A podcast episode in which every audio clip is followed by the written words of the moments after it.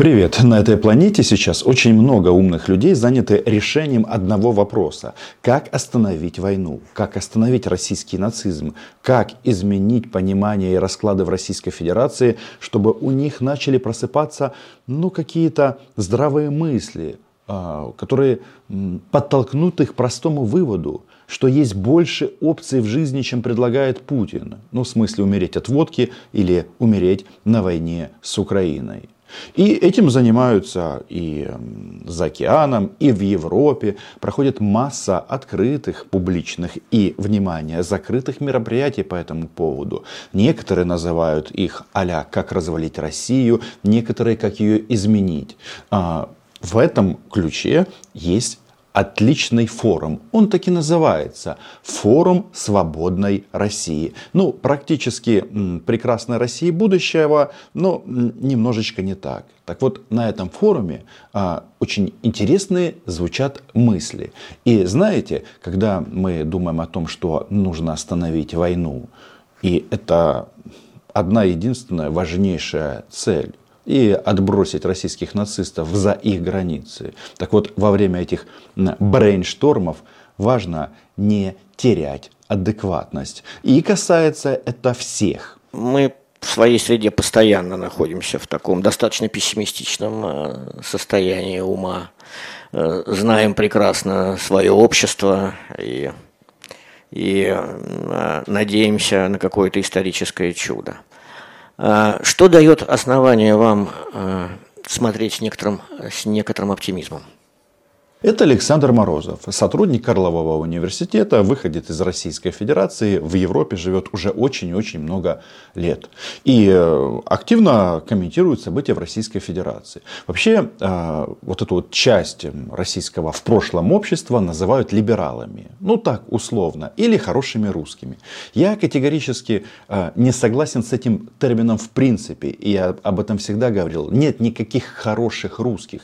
Есть персонально конкретно взятый человек. И его гражданство не является определяющим. Это, наверное, самое важное, что мы должны понимать в этом процессе. Вот Александр Морозов, он абсолютно адекватный, умнейший человек.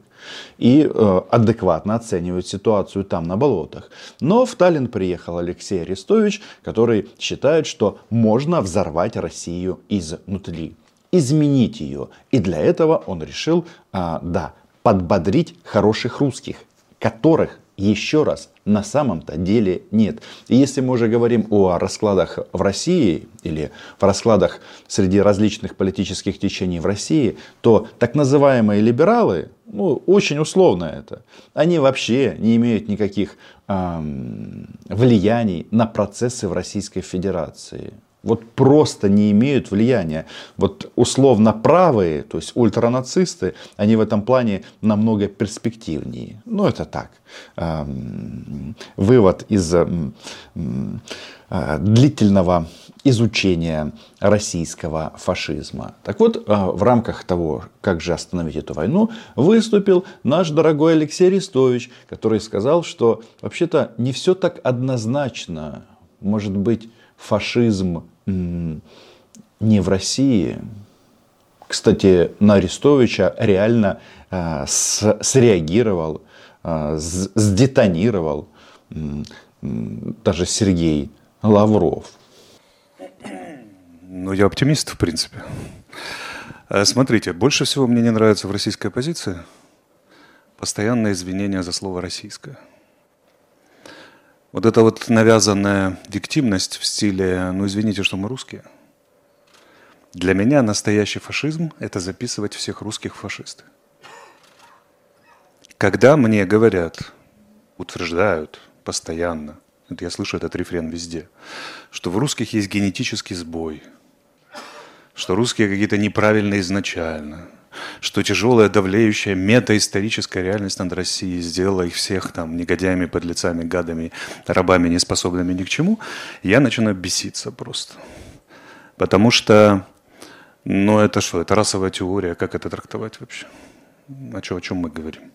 Вот это начало. Складывается впечатление, что в результате этой войны русские самая пострадавшая сторона. Но я с этим категорически не согласен. Если вы со мной, подписывайтесь на мой YouTube. Называем здесь, да, называем здесь вещи своими именами. Вот эти вот все разговоры, что а, русские какие-то такие-то или не такие, это все в пользу бедных. Потому что есть реальная ситуация на земле есть российское военное вторжение, смерть и убийство.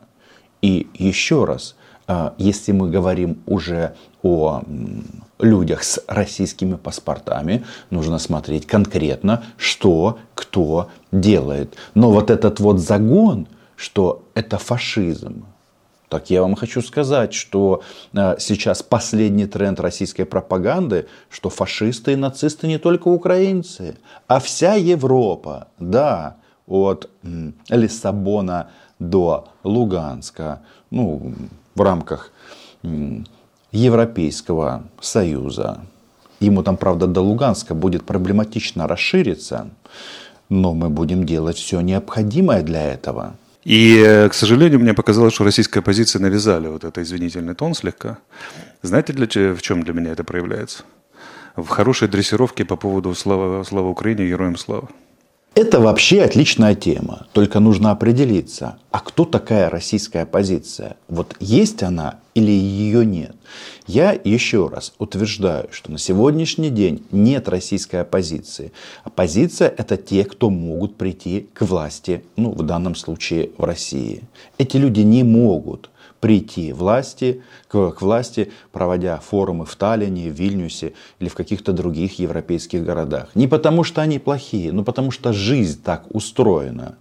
И в диктатурах оппозиция – это что-то такое непонятное. То есть, получается, вот этими современными западными нормами меряют Российскую Федерацию, что вот есть выборы, есть оппозиция, есть еще там что-то. Оно так не работает, и не надо себя обманывать. Все так вздрагивают слегка, и потом начнут. Конечно, героям слава, а как нас никто не слышит, не видит, там не, не фиксирует. Как бы да, а вдруг мы не скажем, и что тогда? Уже не пустят в этот зал больше никогда? Или как? Да, да. Да, и тут нас, нас записали, что я не успел произнести, вовремя вскочить и произнести героям слава, и тогда вы не обязаны этого делать, вообще-то, с моей точки зрения. Вы можете это делать, но вы не обязаны это делать. Мне эта дрессировка не нравится. Вот. Это чисто украинская история, слава Украине. Это э, как бы жест солидарности с Украиной, который многие в мире произносят. Но вы не должны этого делать, как мне кажется, на мой взгляд. А мне кажется, слава Украине, героям слава, это некий маркер. Это свой-чужой. Даже сам Алексей Гуру Арестович, а, доминатор над всеми женщинами этой планеты, он говорит, что это жест солидарности если вы не обязаны это делать, то есть вы не солидарны с Украиной, да, жертвой агрессии. Вроде бы этот факт в этой студии а, никто не опровергает. Логично? Логично. Но если вы не солидарны с Украиной, тогда вы сказать солидарны с кем? С Владимиром Путиным? Так тогда точно ли в Европе нацисты? Нет. Еще раз, конечно, в свободном мире никто ничего не обязан делать, если это не противоречит закону. Но если ты не солидарен с Украиной и не солидарен ты с Путиным, а, потому что ну, с нацистами солидар... быть солидарным это как-то странно, ну тогда это категория мы политикой не интересуемся. Кто его знает, кто там виноват, не все так однозначно. Но если это так, если эти люди не интересуются политикой условно, то они точно не являются оппозицией, тем более российской, тем более, ну, я уже критерий вам сказал, что нет оппозиции. Есть группа умных, порядочных, объективно э, людей с, э, в прошлом или в настоящем с российскими паспортами – но этого мало для того, чтобы быть в оппозиции. Понимаете, этого мало, чтобы иметь возможность поменять Рашу. Ну что, мы не видели в истории России никогда альтернативы другой России. Всегда видели. Мы сейчас ее видим. Мы присутствуем на форуме альтернативной России. Если бы не было никого, если бы не было никого, тогда да, тогда можно было бы сказать, что ну, в какой-то очень тяжелой исторической фазе находится Россия. А где находятся все люди, присутствующие здесь или сочувствующие нам и так далее. Больше всего поражает в режимах диктаторских, которые кажутся вечными, то, что они исчезают в течение суток. Вот как ГКЧП, трое суток и нет Советского Союза. 9 миллионов силовиков. Нету Советского Союза. Так, взял и исчез. Там режим Чаушеску, который казался вечным, пропал за неделю, Чаушеский пропал за три дня. Сам лично, как фигура и так далее. Это все может рухнуть в любой момент. Арестович выполняет важное задание. И это очень-очень круто. Значит, а, российских иммигрантов он готовит к высадке в Москве после падения путинского режима. И он абсолютно прав, что вот эти вот режимы, они раз и складываются. И очень сложно просчитать, когда это произойдет. Тут пример с Советским Союзом, он действительно ну, крутой. А, стояла эта махина, а потом раз и рассыпалась на, на составляющие. Да? Нет э, СССР. Э, некоторые стонут до сих пор э, выходцы из питерских дворов по поводу геополитической катастрофы. То есть все вроде как а, ясно и понятно. Но вот есть один маленький, маленький нюанс. Это разница между теоретиками и практиками. И доля рациональных и иррациональных причин никем не может быть установлена. Мы не знаем всегда, почему и как попадают режимы. А когда он начнет падать, или когда-нибудь упадет, возникает вопрос об управляемости процесса. А управляемость процесса – это всегда субъект. А кто субъект? Если не будет форума альтернативной России, форума свободной России, РДК, Легиона и так далее, и так далее. Кто субъект изменений? Кто субъект подхвата падающего знамени? Многие российские так называемые либералы, которые вынуждены были покинуть Российскую Федерацию, они действительно этого ждут. Что вот Украине поможет Запад, мы победим фашистскую Россию, и их на парашютах, а может быть даже на бизнес джетах привезут в Москву. Да? Но вот это вот, кто субъект? Ну, я не знаю. Ну, мне кажется, жители Европы многолетние едва ли станут субъектом в случае такого сценария. И здесь действительно было обидно. Значит, форум свободной России, то есть теоретики, и РДК и Легион Свободной России. То есть люди, которые с оружием в руках воюют за Украину.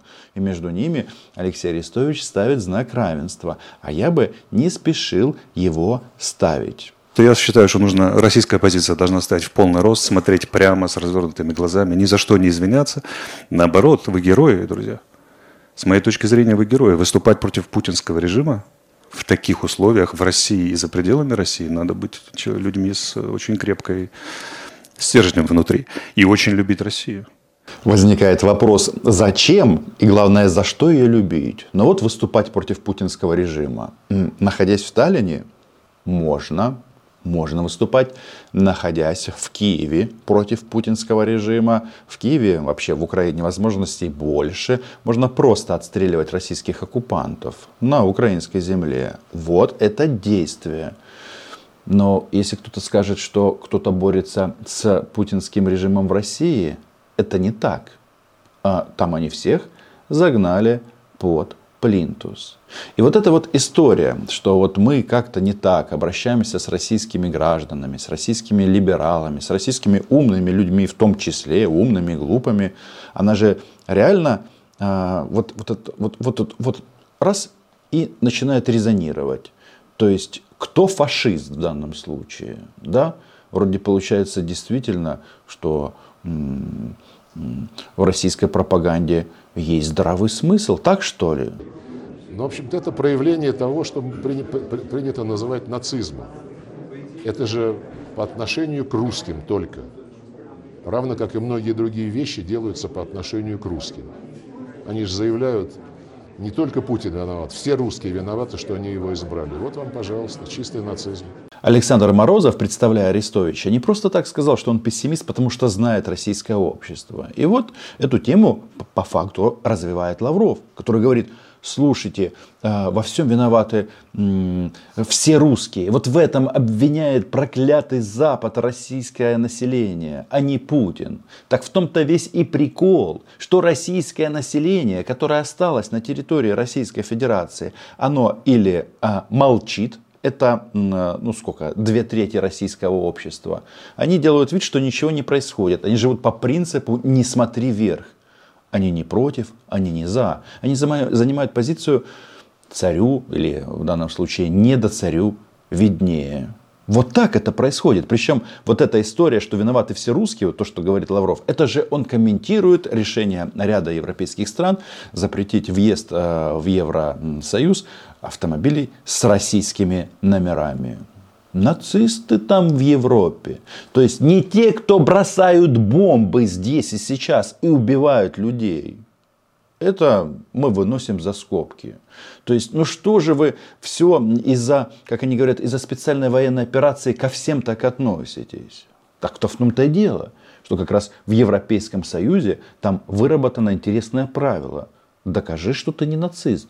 У меня вот из моих реально близких людей есть граждане России, которые сейчас находятся в Европейском Союзе. Представляете? и никаких проблем.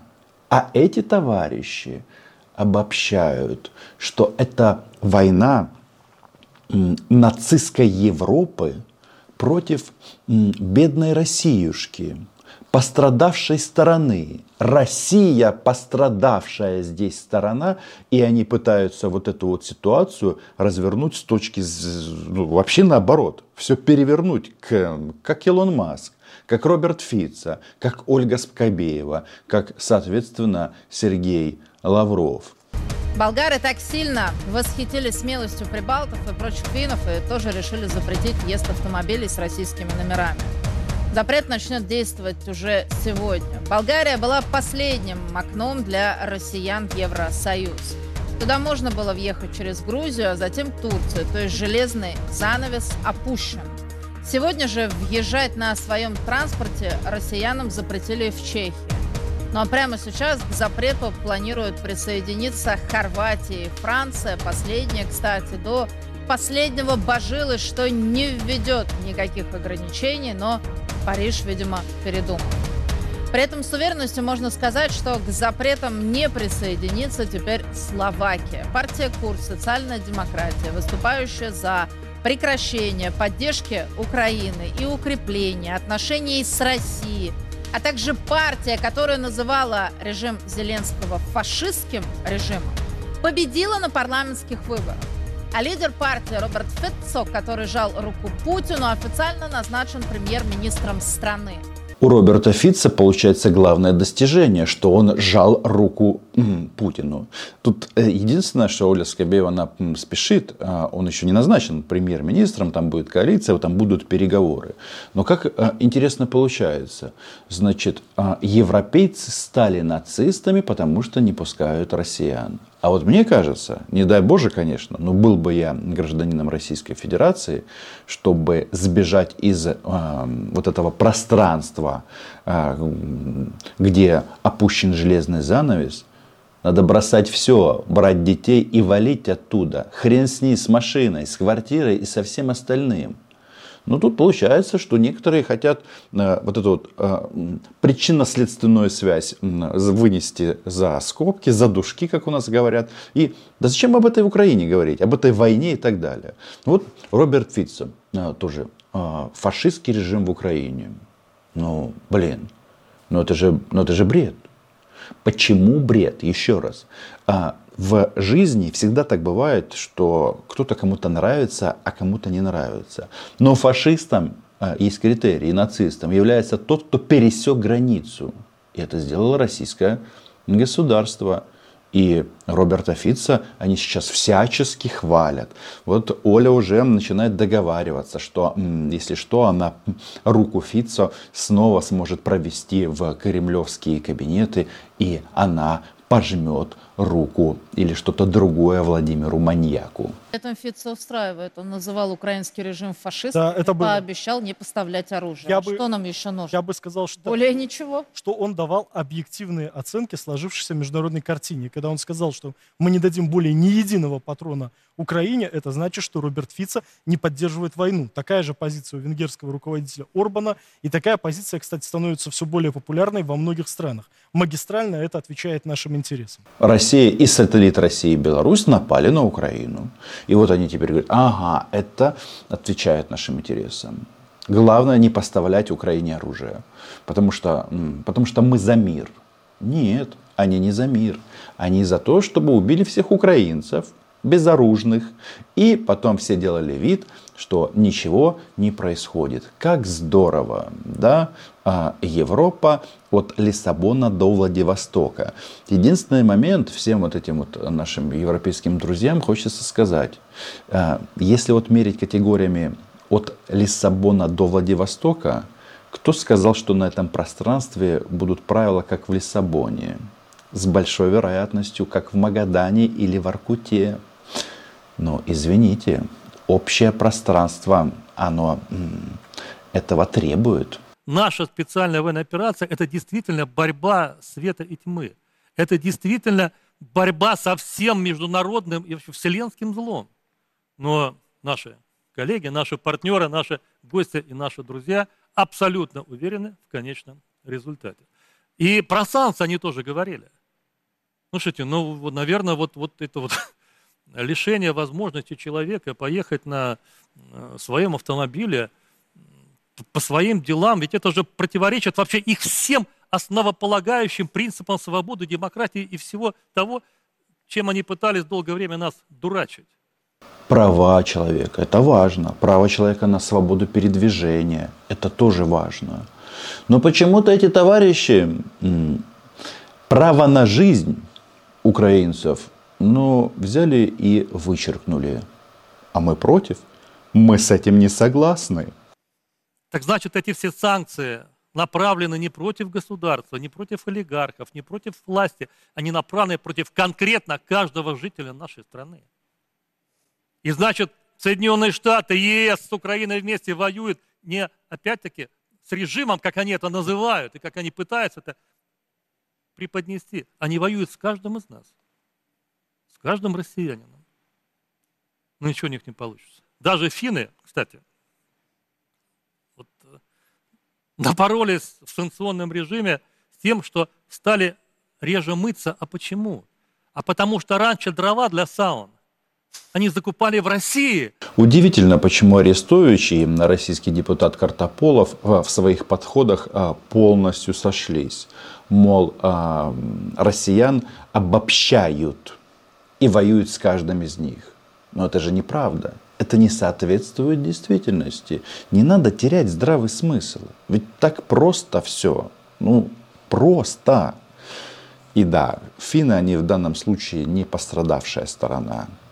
А, предположу, что история о том, что они перестали купаться в, и ходить в, баун, в сауны, немножечко преувеличена. Тем более есть мнение, что сауны сейчас можно греть не только российскими дровами. Подписывайтесь на мой YouTube канал, называем здесь вещи своими именами. Пишите ваше мнение. Нет, я все прекрасно понимаю, что нужно искать союзников, в том числе среди а, российских граждан. Нужно искать адекватных людей. Но вот эту вот вину разворачивать в Украину, нет. Мы этого не допустим. Нацисты – это российское государство, которое бомбит, бомбит и бомбит. И чтобы это остановить, нужно действовать адекватно. Нужно, чтобы горели российские города. Гляди, гляди, начнет доходить, что чужое брать не стоит.